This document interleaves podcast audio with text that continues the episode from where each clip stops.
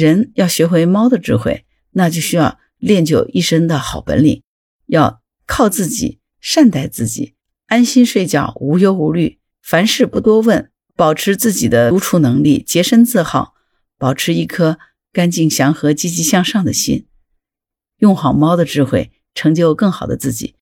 你好，我是木兰，欢迎收听《订阅当户知》。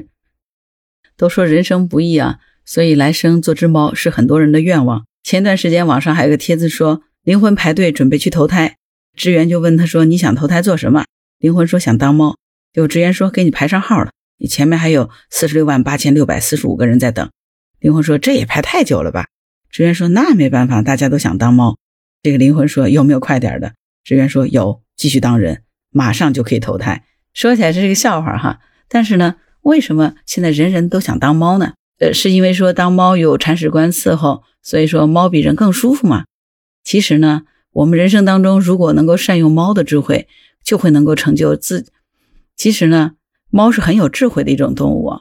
如果人生当中我们能够善用猫的智慧，成就更好的自己，那么在逆境当中，在被人嫌弃当中，看看猫的智慧，也许你的心情就舒坦多了，说不定就能够心平气和的去直接投胎。下世为人了，而不需要在那边排队，要等到四十六万多才能排到你啊！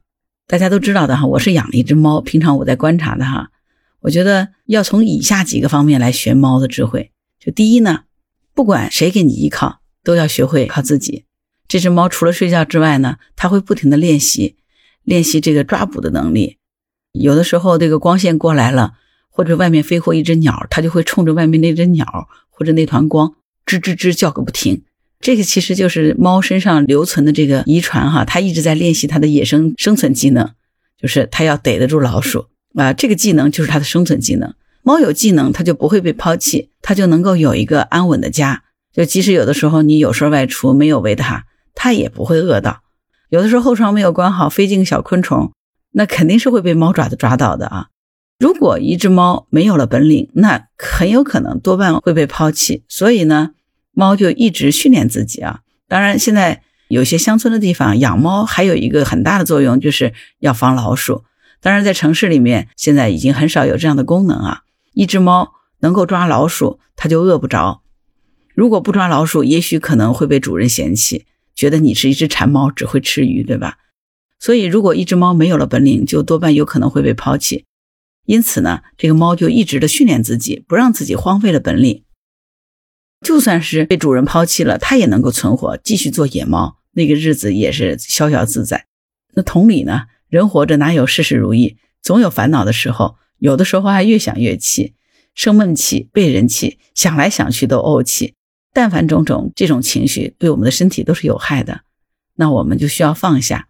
那换个角度啊，人之所以会生气，或者说被别人气，其实就是因为自己的能力不够嘛。其实真正的生气。还是对自己无能的不能接受嘛，所以就会很愤怒，是我们的欲望和现实之间的差距太大。所以有的时候呢，我们人要学学猫哈，有空的时候就需要多提升自己，让自己强大，才没那么多烦恼，才不会生气。真的，少刷视频，多看书，学点技能也是好呀。你说呢？第二一个，不管身边多热闹，都要学会独处。其实猫真的是非常能够善待自己的一种动物。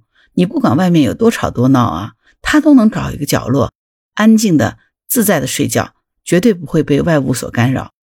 有的时候我去用手摸它，它就还是一动不动的。那是因为猫知道我们不会伤害它，于是它就让我们摸。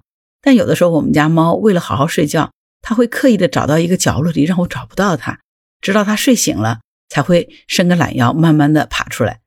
所以，像猫这种专注的睡觉、照顾好自己的能力，作为人呢，我觉得真的要好好学习猫的这种专注力，专注的睡觉，专注的舔毛，专注的磨爪子，照顾好自己，这种和自己能够自处的能力，真的是我们需要去学习的。